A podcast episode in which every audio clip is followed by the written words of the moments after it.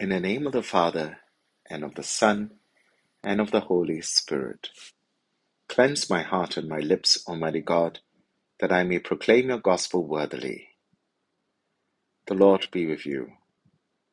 A reading from the Holy Gospel according to John. Jesus said to Thomas, I am the way, the truth, and the life. No one can come to the Father except through me. If you know me, you know my Father too. From this moment you know him and have seen him. Philip said, Lord, let us see the Father, and then we shall be satisfied. Have I been with you all this time, Philip? said Jesus to him, and you still do not know me? To have seen me is to have seen the Father. So how can you say, Let us see the Father?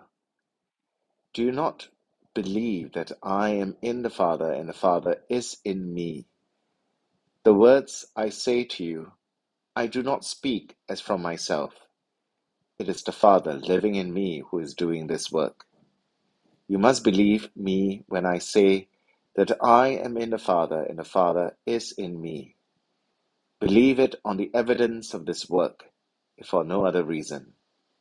I tell you most solemnly, whoever believes in me will perform the same works as I do myself. He will perform even greater works, because I am going to the Father. Whatever you ask for in my name, I will do, so that the Father may be glorified in the Son. If you ask for anything in my name, I will do it. The Gospel of the Lord. Today we celebrate the feast of two apostles, Saints Philip and James the Lesser. The reason why we celebrate them as a single day is historical, because their relics were brought to the Church of the Holy Apostles and buried there together in the ninth century, similar to the reason why we celebrate on October 28 the feast of Saints Simon and Jude, because their relics are interred together in the Basilica of St. Peter. While it would certainly be fitting for us to celebrate them individually, there is a certain fittingness to feed them jointly, since when the Lord initially sent out the twelve to proclaim his kingdom by words and deeds, he sent them out in pairs. It is quite possible that Philip and James were at one time explicit partners in the proclamation of the gospel, and hence their feast is an opportunity for us to examine something that perhaps we don't ponder enough. Who are our partners in the proclamation of the gospel?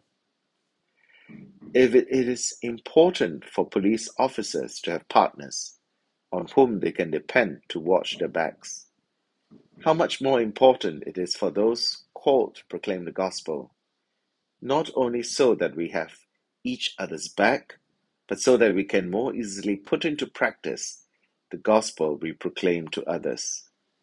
Saint Gregory the Great once commented that the reason why the Lord sent out the apostles to proclaim the gospel two by two, even though they could have theoretically covered twice as much ground if he had sent them out individually, was so that they, as they proclaimed the gospel, they would be able to learn and show how to love one another, how to forgive one another, and how to live in communion.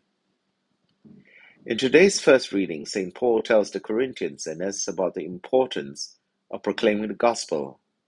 I handed on to you as of first importance what I also received. And then he describes for us the Lord's death, burial, resurrection, and appearances. To pass on the gospel was of first importance. In other words, the most important thing he could do and they in turn could do. Why? When we receive the gospel with faith and hold fast to it, we are being saved through it. The gospel places our life on the most solid foundation of all and leads to salvation. How could we not want to share that gift with others? Another thing that unites both apostles were their deaths. Not that they died together, but they shared the privilege of a martyr's death. Martyrdom is the greatest witness and the most powerful proclamation of the gospel. Tradition holds that Saint Philip preached in Phrygia, dying on the cross at Hierapolis. As for Saint James, also known as James the Lesser, to distinguish him from James the Greater, the brother of Saint John, tradition identifies him as the first bishop of Jerusalem, mentioned in the Acts of the Apostles, and was at the Council of Jerusalem about the year 50. The historians Eusebius and Hegesippus relate that Saint James was martyred for the faith by the Jews in the spring of the year 62. What was the cause of their martyrdom? It was the preaching of the gospel that Jesus was not just merely a holy man or a prophet or a god among many gods, but that he was the Son of God, the second person of the most holy Trinity. Christianity was persecuted in the early centuries not because it proposed Jesus as God, but it proposed that Jesus was the only God, the way, the truth, and the life. The preaching of St. James and St. Philip went against the mainstream culture of relativizing all religions and gods. Today, we are once again confronted by the danger of relativism and religious indifferentism, where it is not politically correct to assert the uniqueness of one's religious convictions. Perhaps as the Church presents to us these two great apostles, two partners in the work of evangelization, and the fate of all the other apostles, martyrs, confessors, and saints who lived, suffered, and died for the faith, we too may find the same courage and inspiration to stand up to the truth because it is the truth and not just a lie substituted for the truth for the purpose of survival.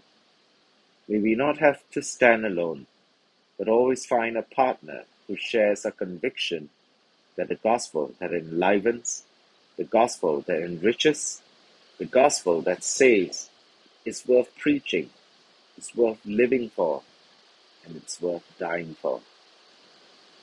In the name of the Father, and of the Son, and of the Holy Spirit. Amen.